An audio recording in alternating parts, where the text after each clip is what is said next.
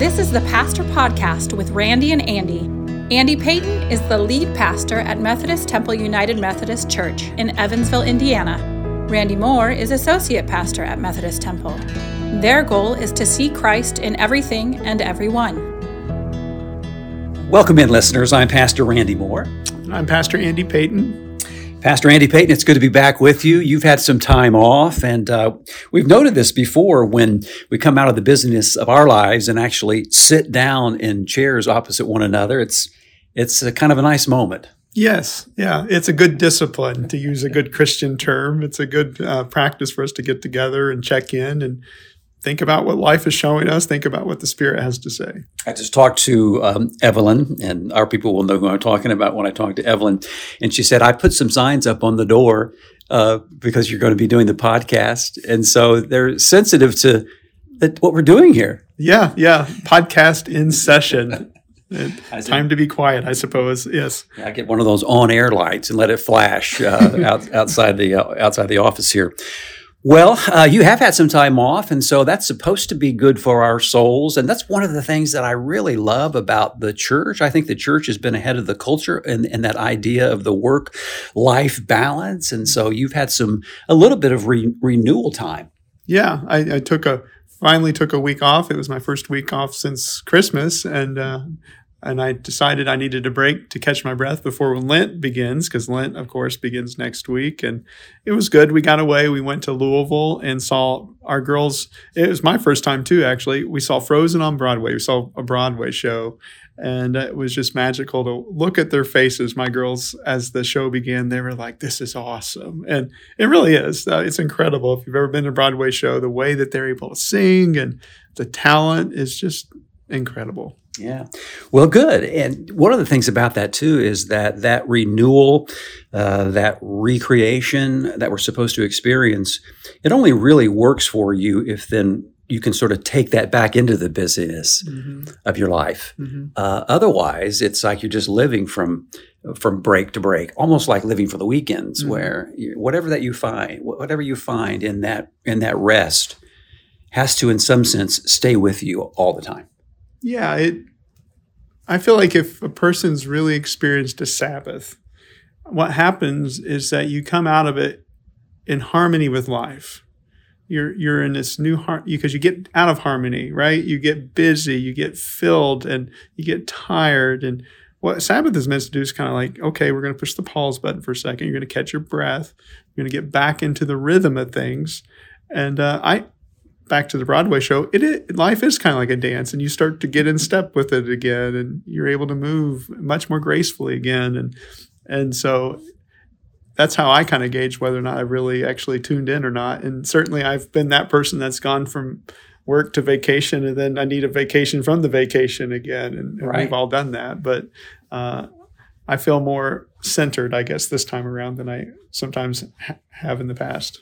I had this conversation with my contemplative prayer group, and I said, after we prayed uh, Sunday evening, I said, I want to share with you all one of the ways that this really has had an impact on my life, and that's that um, the 20 minutes that we're in prayer, um, uh, st- that stays with you. And, and, the example that I used was uh, I preached on Sunday, and you were away. I preached on Sunday, and I know you have the same experience too.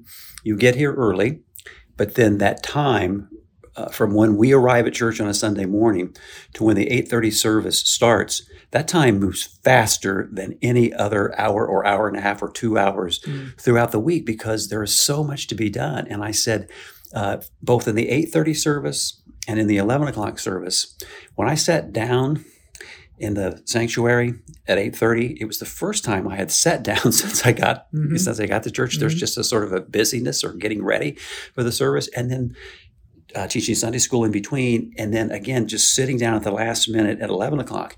And i said i and i'm able to in that moment in order to prepare to worship and to lead worship then i can go back to that contemplative prayer using my using my words and then click back into that mm-hmm. you know mm-hmm. that idea that what we do contemplatively what we do when we uh, go through periods of renewal is we learn how to go there and stay there on some level uh, all through the all through the week and all through our lives yeah you get a taste of it in contemplative prayer, when you slow down, for me, what happens is you start to experience Christ at a level of our being, in a being level. Um, I think one of the things that happens in our busy culture is we think Christ is something we do. We it's loving things we do, it's kind things we do, and and certainly there's a part of it that yes, that's true, but um, way before we did anything at all, uh, Christ is already there at the center of our being, and so in contemplative prayer, what we're doing is we're slowing down to the point where we can experience really what we're talking about when we talk about God as what's happening there. And uh, it's easy to get on the treadmill though on a Sunday morning, and, and rather than being a human being, we become a human doing. Right. And we're not centered. We're not grounded. We're just like next thing to the next thing. We're if you're not careful, and I've done this on a Sunday morning many times, we become like an anxious mess, just just going, going, going. We're not centered, and and that vibe has an impact on Right. you know i think people experience that uh, even on a subconscious level the way we lead worship the way we preach and and so I, I can't emphasize enough the importance of slowing down Yeah, good. Okay, uh, here's a little preview of what we're going to do today. Um, the 25 Articles of Religion, we've been in that. That's been your sermon series uh, for the last several months. We have approached the finale this Sunday. You'll be preaching on the 25th Article of Religion. That's the way we'll wrap up the podcast today. Now, because I preached uh, last Sunday, uh, we're going to get into the into the book of Mark. This is the the year of Mark in, in the lectionary. It has been since the beginning of Advent.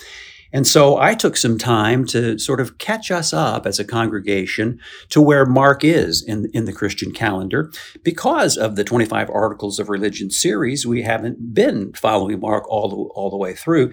So I did that, and, and then I brought the congregation up to speed from, uh, from uh, Mark 1 1 to Mark 1 28, because the text for this Sunday was Mark 1 29 to 39. And so this is going to be fun uh, because I opened my sermon by saying, you know, I don't know how many people, if asked what their favorite gospel is, would say Mark. Now, in the first service, no one raised their hands when I mm-hmm. said, Are there Mark people out there? And in the second service, only one person raised their hand. And I said, Okay, so I'm not out on a limb to say that. And so I think this was going to be a good conversation because while Mark might not be my favorite gospel. Not that anybody has to choose a favorite gospel.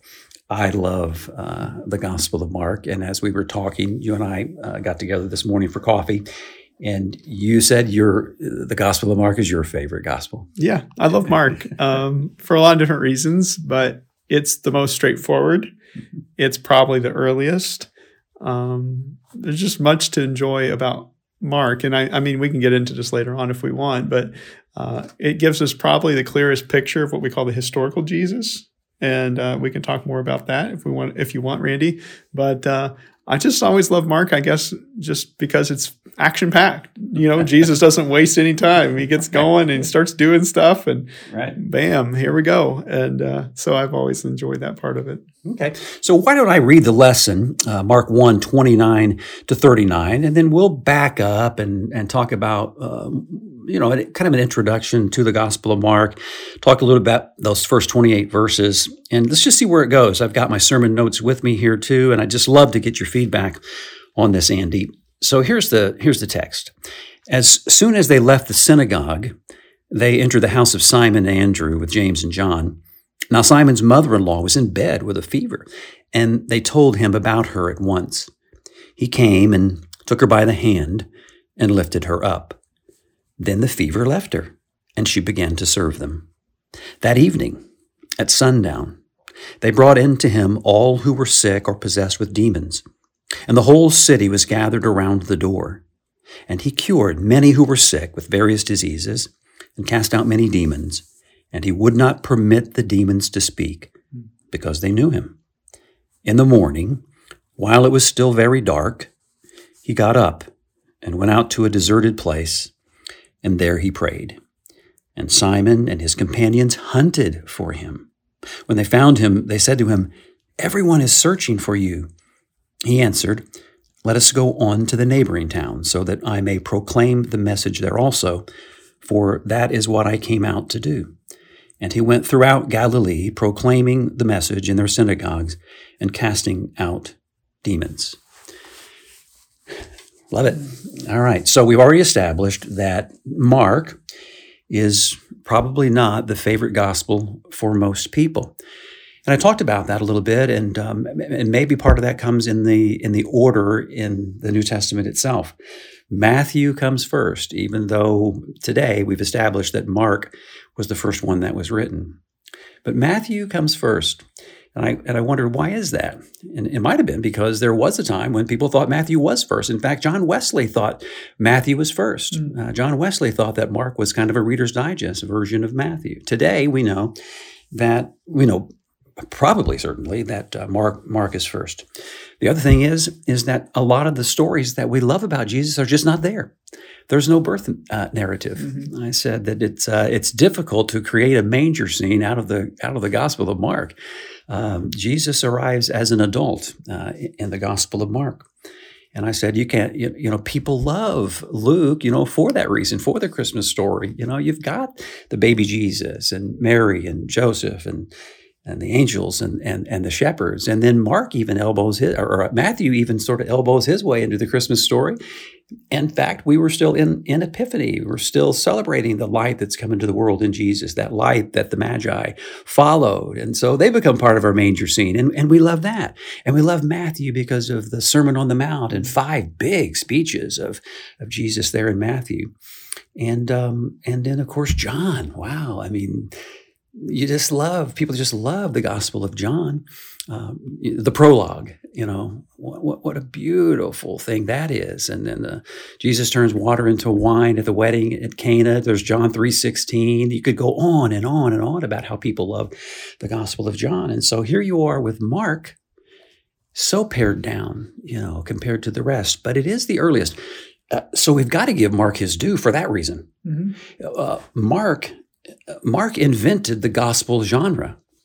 Mark invented the gospel genre before Mark, and now we're talking about 30 or 40 years after the, the life uh, of Jesus. And so uh, the early Christians had had these stories. They had they had memories.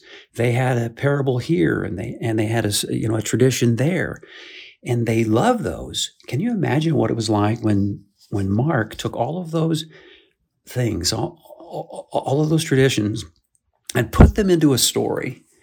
And then they heard this read to them from the beginning to the very end. Wow. And so Mark has to get his due. Yeah. Yeah. And a couple of reasons why we think Mark's the earliest is number one, it's the simplest. Mm-hmm. As you were kind of talking about, Wesley yeah. thought of it more as a pared down yeah. version of Matthew. But uh, what modern day scholars begin to think about and see as they begin to do text, what we call textual criticism, yeah. um, we, we try to understand uh, documents from their historical context, well, they begin to see that Mark um, was used and is contained in Matthew and Luke. And mm-hmm. so it seems like the writers of Matthew, the writers of Luke, took Mark as a template yeah. uh, for what they wrote. And so we have a lot of the similar stories. Uh, we start with Mark, we have a lot of the similar stories in Matthew and Luke, but then they kind of add their own. Um, narratives and, and ideas from the emerging Christian tradition. Uh, another thing I'll say is the first century context, people, this was an oral culture. And so when folks start to hear this was written maybe 40 years after Jesus died, they're like, what? You know, you because they're thinking, why didn't they just write it down? They would have wrote it down right away.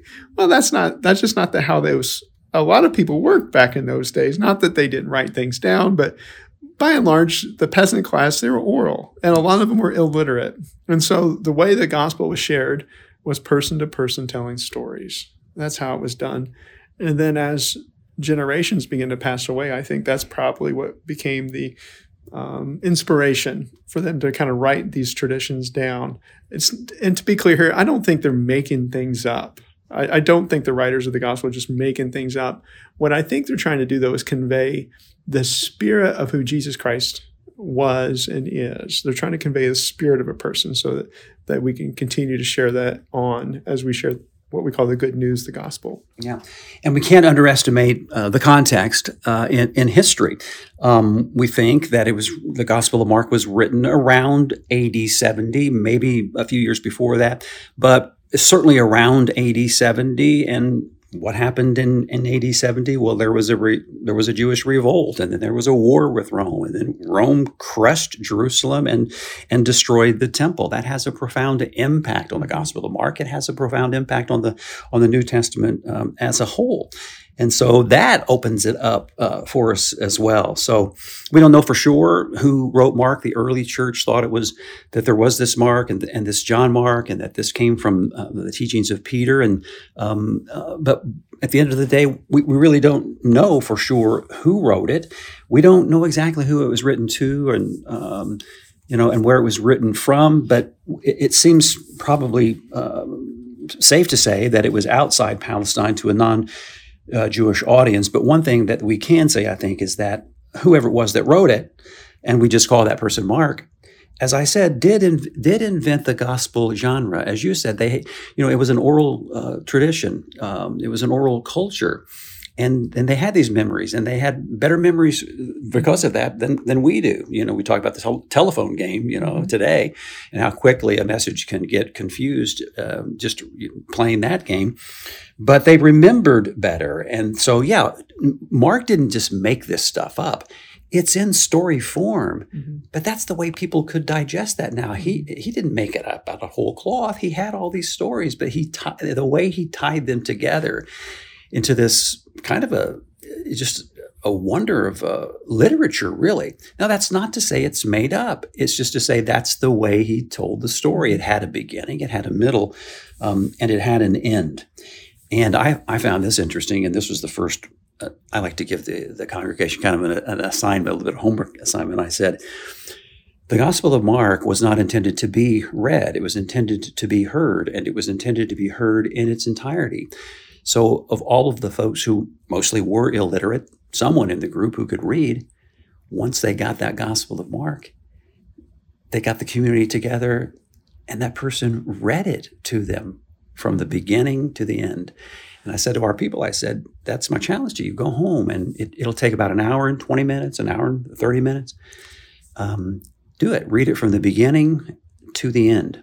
In fact, there are so many resources on uh, on the internet. Somebody will read it for you on, on the internet, and yeah. you can listen, and then you can listen to it. Mm. So, I don't know if you've ever done that. I'm sure you have. It opens it up in a way that reading it, you know, uh, passage by passage, never can. Yeah, well, and that's the way it was intended. Back to the genre kind of kind of idea. I, I would almost consider it, or, or it's almost like its own drama, its yeah. own Broadway presentation yes. of because it's just the way that they communicated back in those days.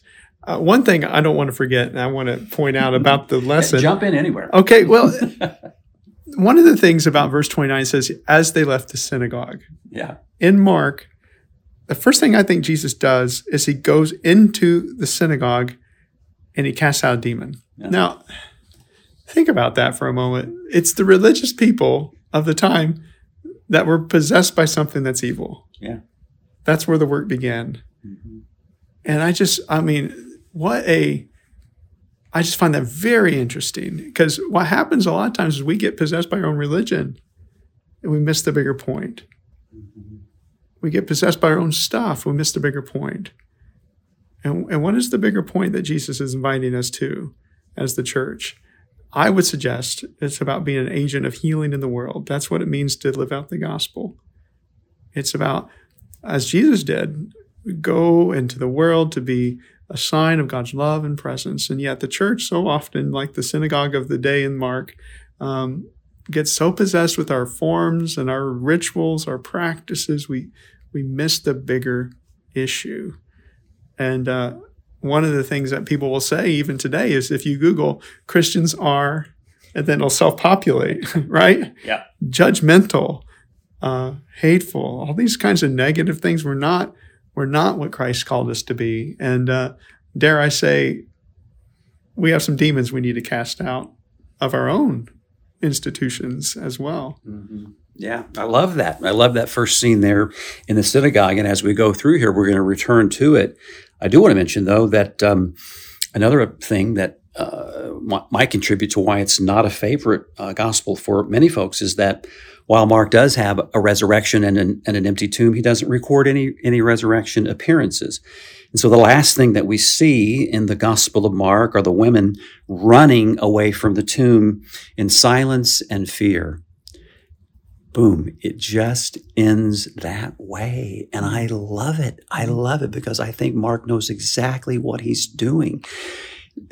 This is the beginning of the gospel. This isn't the gospel from beginning to end the end is just the end of the beginning. The rest of the gospel is lived out in our lives. I love that because those who heard this gospel read to them for the first time, they would begin putting it together. Wait a minute, the women didn't tell them here, but somebody told them somewhere, the disciples, because look what the disciples did. Mm-hmm. So I just love, uh, I just love what what Mark did right there. And, you know, we're not comfortable with that ending, and the church wasn't comfortable with that ending. And so they provided uh, alternative endings to right. the Gospel of Mark. Oh, yeah, yeah. And it was, that's expected, right? Like, that's, I kind of think that's Mark's point. Um, you know, there's some conversation and debate around maybe the original ending was lost somehow. The dog ate it. The dog ate it. Whatever. Yeah, they lost. you know, I don't know. But uh, I think maybe Mark's point is like it's up to you now to go live out this story. It's up to us now to go live out the gospel. Um, yeah, absolutely. And so if you go look at any any study Bible that has textual notes, they'll show kind of the other endings that were added on later later on. Mm-hmm. But the notion here is the Spirit is meant to continue to work through us, and the Spirit of Christ continues to have something to say and God, John's gospel, to, to jump out of Mark for a moment, went this direction in that uh, Jesus tells the disciples in John's gospel, look, the Spirit of truth has some other things it's going to teach you. And not, you're not ready to hear him quite yet, but there's going to be some more things that God's going to say to you. Yeah. And we, the church, need to be open to that. Mm-hmm. Uh, that God's not done speaking yet. There's more yet to come. And one of the big things I would suggest to anyone is don't get possessed by this is the way we've always done it. Uh, be open to something new. Every moment has something new. God has something to say that's new. And and a lot of the times what keeps us from living into that back to the Easter narrative is fear. We're afraid of what people say to us. We're afraid of how people respond to us. fear always stands in the way when you're listening to the Spirit of God. Mm-hmm. I know it because I've experienced it in my own life. Scared to death sometimes when I feel like I'm going to step out on faith. Well, Jesus dealt with that. I mean, he was constantly, do not fear. Do not Always, fear. Yes, yes. Do, do not fear.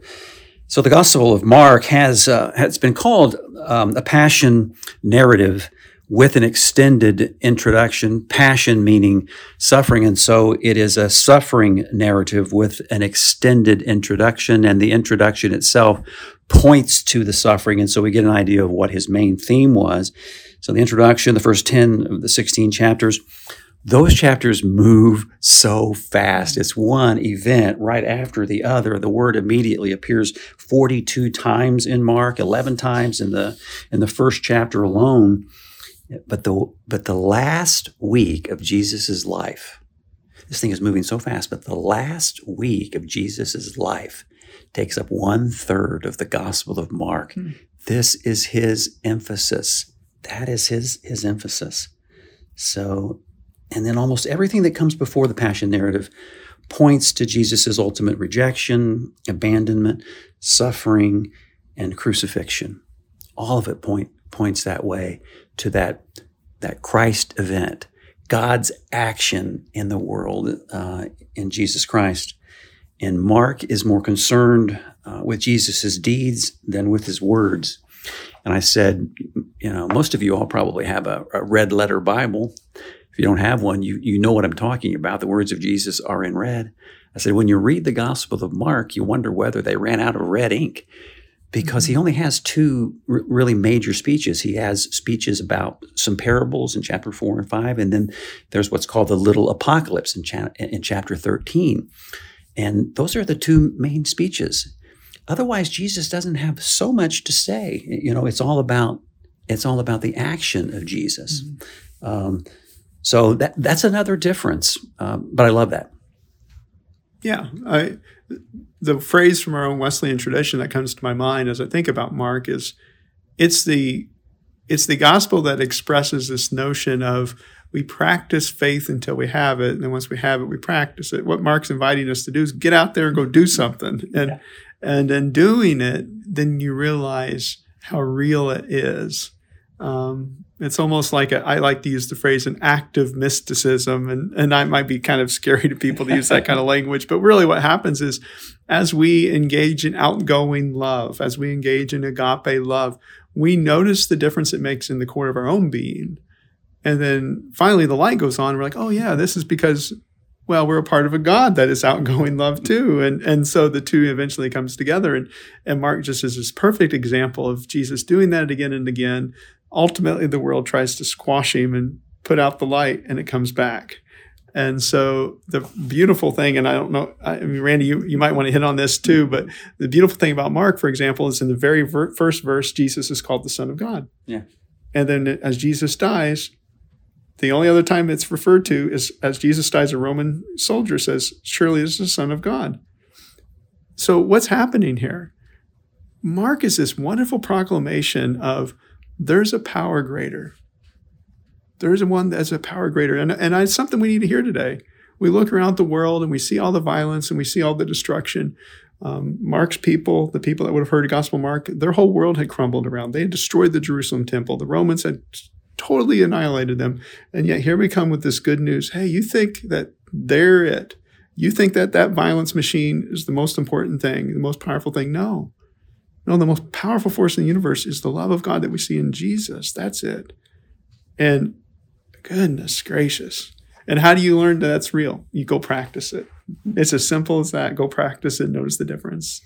We're going to break down that first verse in, in just a second, but I wanted to back up to the fact that uh, Jesus comes off as more of an introvert, you know, in the uh, in the in the Gospel of Mark, where he's very extroverted in, in the Gospel of John. But Saint Francis of Assisi was quoted. A lot of people will say he was misquoted. They try to say uh, we can't find it anywhere in in Saint Francis of Assisi uh, that he said this, but um, he was quoted or misquoted as saying, "Preach the gospel at all times."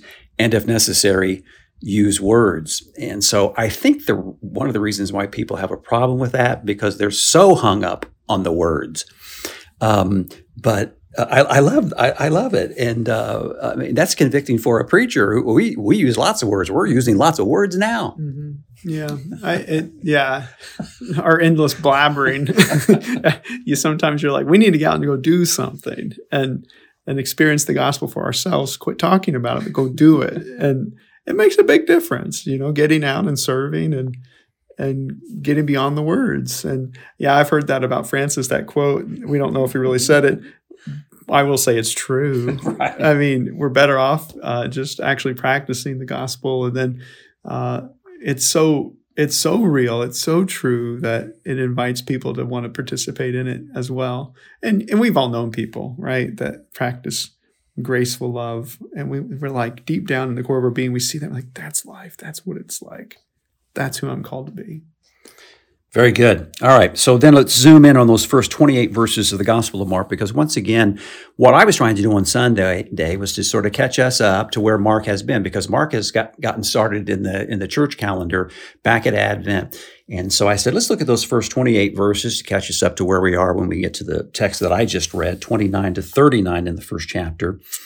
And, uh, you know, your Bible, uh, my Bible. Uh, the heading is the Gospel according to Mark, but that's not the title of the book. That was that, that's the church's title of the book, added in the second century. Mark's first uh, Mark's title is the first line, which reads the beginning of the good news of Jesus Christ, the Son of God. And so let's break down that that first sentence, and that's what I tried to do. Uh, the beginning so you think, I think about a couple of things there. John does this in a different way with that prologue, but he takes us back to creation. And so I think that that God is active. This is a God is continuing to create And now the Christ event is another is another example of that. The other thing we've already talked about is this is only the beginning of the gospel. It's only the beginning of the gospel. The gospel is is for us to finish in, in our lives.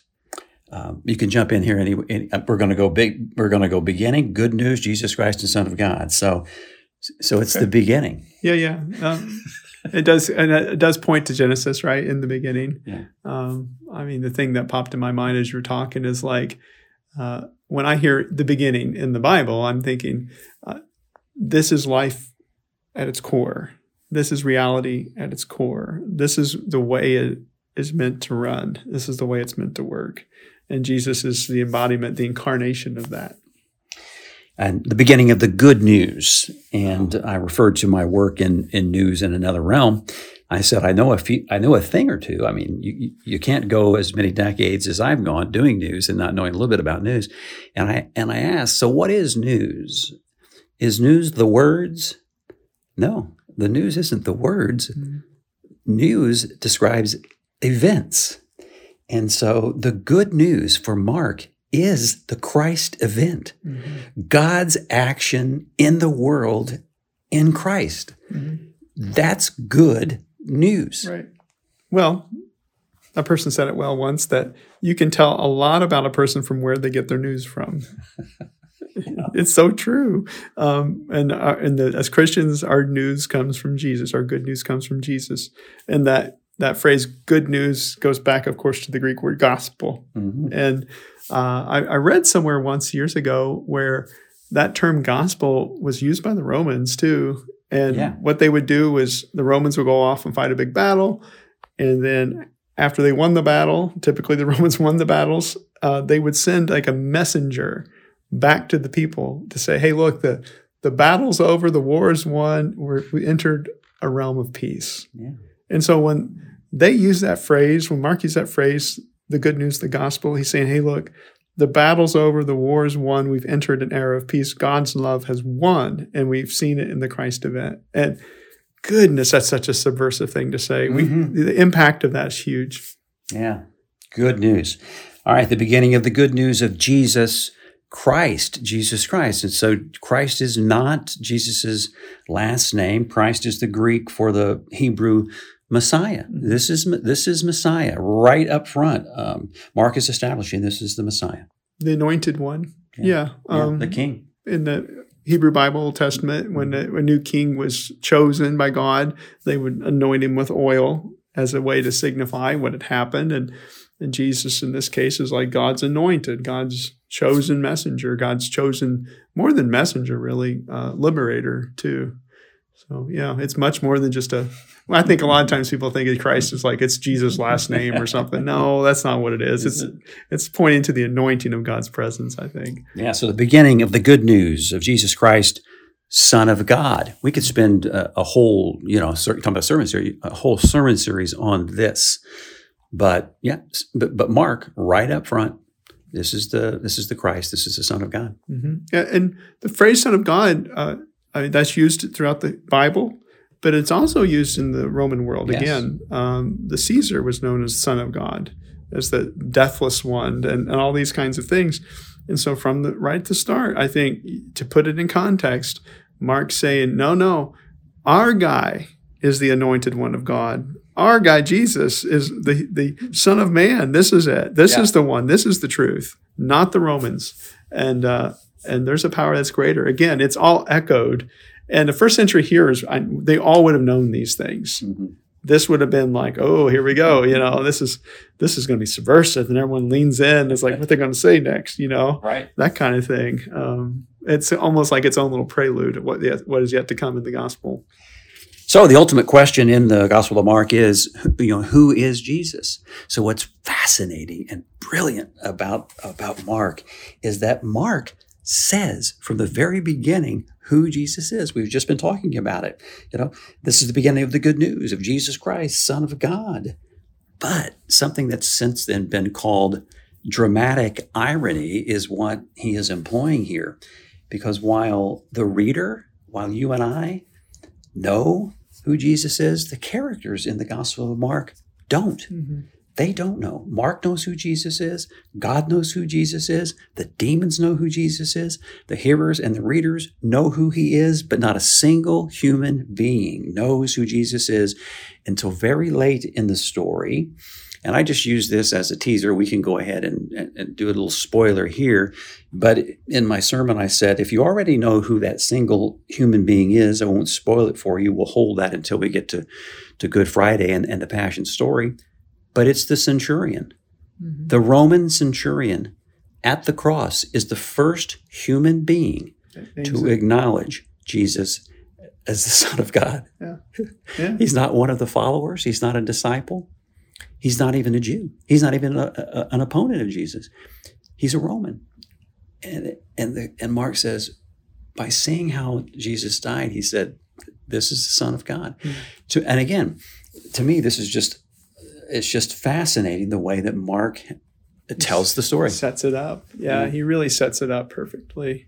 Yeah. yeah. As you were talking, Randy, I, I thought to myself, they didn't see Jesus. They didn't notice Jesus. They missed they missed it. How true is that for us though, yeah. right? Christ is all around. Right. Always shining through.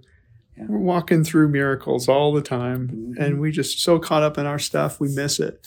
And uh, in fact, I would argue Christ is probably doing miracles, just like in the Gospels. We just don't see it, we miss it. And, uh, you know, it takes an event, a big earth shattering event before we wake up, like that centurion. Yeah, yeah. You've been talking about that a lot about uh, being having our eyes open mm. to God's work in the in the world and seeing it in uh, it, well in everything ultimately in mm-hmm. everything. We're so skeptical Oh, we're yeah. so scientific and so, and, and, science is good, but we're so, you know, we want we want the big thing, and we, we miss the little ones. We've flattened the world. We've said, you know, we've discovered the world, in fact, is not flat, but we made it flat again with our science and our and our. It's really not science; it's like scientism. Like it's a certain understanding of what science has to be. You know, it's like we assume we already know and and all this and that's the big challenge, Randy. I, and we, I know we don't have time to break this all down, but um, I think the big challenge of our time today is we have a materialistic mindset, and uh, to come to faith is to begin to adopt more or less a spiritual worldview, and and that's kind of underneath everything I try to do anymore is just convince people, as I would say, that God loves them and God's real. And so what I'm saying though is God's not somewhere else. You know, we're trying to move from a materialistic to a more spiritual mindset, which clearly Jesus has uh, throughout the Gospels. Clearly, that's that's his operating system, and and that's to be Jesus' disciple. It's not just to adopt a certain about like it's not like you adopt like a a series of ethics, although that's part of it. It's to adopt a whole way of seeing the world differently now. Um, we settle for the ethics because those are things we can control because our egos want to control other people. But that's not what God's called us to be. God's called us to love other people and to begin to see God's presence shining through. Absolutely. All right. Well, the clock is running fast, just like in the Gospel of Mark, the first two thirds, that clock is just on the move. So I want to s- sort of skip down to um, the. I said we were going to meditate before communion on something from the text from, from Mark 1, 29 uh, to 39. And I said, I want to draw out two things. I said, the first is that the story beautifully, uh, just in such a capsule form, uh, represents the divinity and, and, the, and the humanity of Jesus right here in this in this one story. Um, they come out of the synagogue. They they go into well even in the synagogue he there was a, a, a demon that he throws out at, in the synagogue as as you've noted.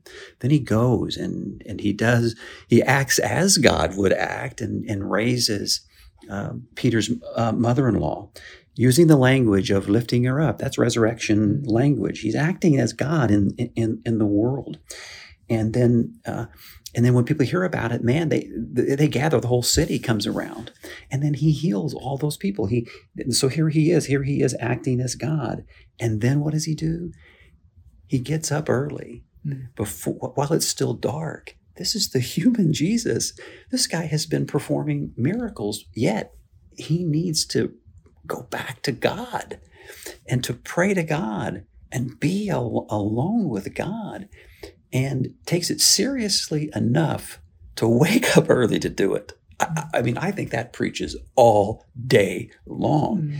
and I said, "Do you know why we have two candles on the communion table?" I said, "It's the you know it, that represents bringing in the light of Christ and then taking the light of Christ back, back out into the world. But there are two because it's one's for the divinity and one is for the for the humanity of Jesus. And we see this in broader strokes. We see that in the first half of the Gospel of Mark. It's it's the divinity. In the second half, his rejection, th- that's his humanity. Mm-hmm. Um, and so that, that, that's just beautiful. In a nutshell, it explains that. And the second thing um, that I wanted to draw out concerns the movement from the synagogue to the house. Uh, and this is brilliant. Um, so Mark is saying, okay, so the Christian community actually did move from the synagogue mm-hmm. to the house, mm-hmm. to the to the house church and um, and I actually found a couple of pictures. Um, there's a synagogue in Capernaum. I think we sort of missed this because he is Jesus of Nazareth, but Nazareth. But I mean, they were in Capernaum a lot. I mean, that's where uh, Peter's yeah, house was. That's where the action's at. That's where all it's the, up there on the Sea of Galilee, isn't it? Yeah, yeah, yeah. yeah. on the north of the Sea of Galilee, and and to this day, there's a fourth or fifth century uh, synagogue there, yeah. and beneath that is the ruins of a synagogue, and they think that this is the one. Next to that, there's a house, mm-hmm. and they think that there's no way to prove this, but they think that this might be uh, P- Peter's house, you know, where this happened, and um, but it's always important to catch the context, not only the context of um, the 30s, where when Jesus lived, but also the 60s and the 70s, where that those second generation Christians lived, and so they're seeing what happened to the movement. The movement did have to leave the the synagogue, mm-hmm. uh, not just G- Jesus in time moving from the synagogue to the house, Christianity moved from the synagogue. Initially, it was a Jewish movement. They were all Jews. Now, this is Greek, right? This is like this gospel is written in Greek. It, it has moved out of the synagogue into the into the house church, and then uh, you, know, you know I made the um, I made the observation as my as my closer to you know to just think about that that um, while Jesus uh, left the synagogue, Jesus is still in the church you know, and you could even apply that to the temple. The temple's destroyed, but Jesus is still Jesus is still here. And Jesus is still with the church and still healing and still raising people to new life and still driving out demons and still present in the in the bread and the wine. And we had communion. And I, I just paused and I said the 21st century church is more institutionalized. We don't, we're not in house churches anymore. And I said, but it's also a church that's in decline. If we, you and I read the statistics, and we can see that in, the church is in decline. And I, and I said, but because God is God and and Jesus is all of the things Mark says about Jesus, there will be a, a revival somehow, and it, and we're not in control of it. I mean, I mean, God is in control of it. But I said, just consider this: it, it, that revival. maybe it'll be five or six people gathered in somebody's house mm. uh, around a kitchen table in the healing presence of Jesus Christ, and the whole city will be gathered outside the door trying to get in. Trying to figure it out. Yeah. Yeah, it's good stuff. Well, the mother, Peter's mother-in-law, I think really encapsulates what what transformation is all about when it comes to the, the gospel. She has a fever. Jesus heals her. Then she begins to serve and that's the pattern for us, right? Like we have a fever. What is the fever? It's meism in, in, a nutshell. I think we suffer from meism. We're self centered. And uh, Christ wants to heal us of that and move that from sort of a, a me focus to a we focus. And we begin to serve. And as the church begins to come out of its shell, if you will, and see again the world and serve the world, uh, in ways that I think Christ is calling us to, then I think, yeah, people will become interested in what we have to say. Um, until then, I, we got to wait a little longer. yeah, I'm glad you brought that back up because it's a problematic verse for a lot of people to say that. Yeah, it feels patriarchal. yeah. I, and I get, and it does. I, I will not sidestep. It's a patriarchal world, but I, the devil's in the details, folks. Don't right. get too bogged yeah. down with all right. this. This is first century context and all those kinds of things. But really, the truth of what it's trying to say is it's meant to challenge us. We have to get over ourselves, allow Christ to heal us so we can be about outgoing love. That's when we come alive, period. Yeah, you know, from the patriarchal standpoint, it's like, oh, great. Now, now, that you're feeling better, how about making us a couple of sandwiches? But that's not it. The same word used for she served is the same word that was used earlier in the gospel when the angels served Jesus in, in the temptation. This is about being restored to ministry, mm-hmm. to humanity, ministry. to humanity. Yeah. Uh, uh, there's the early church got this so well. They, uh, I think it was Saint Irenaeus um, who said God became one of us so that we become like God.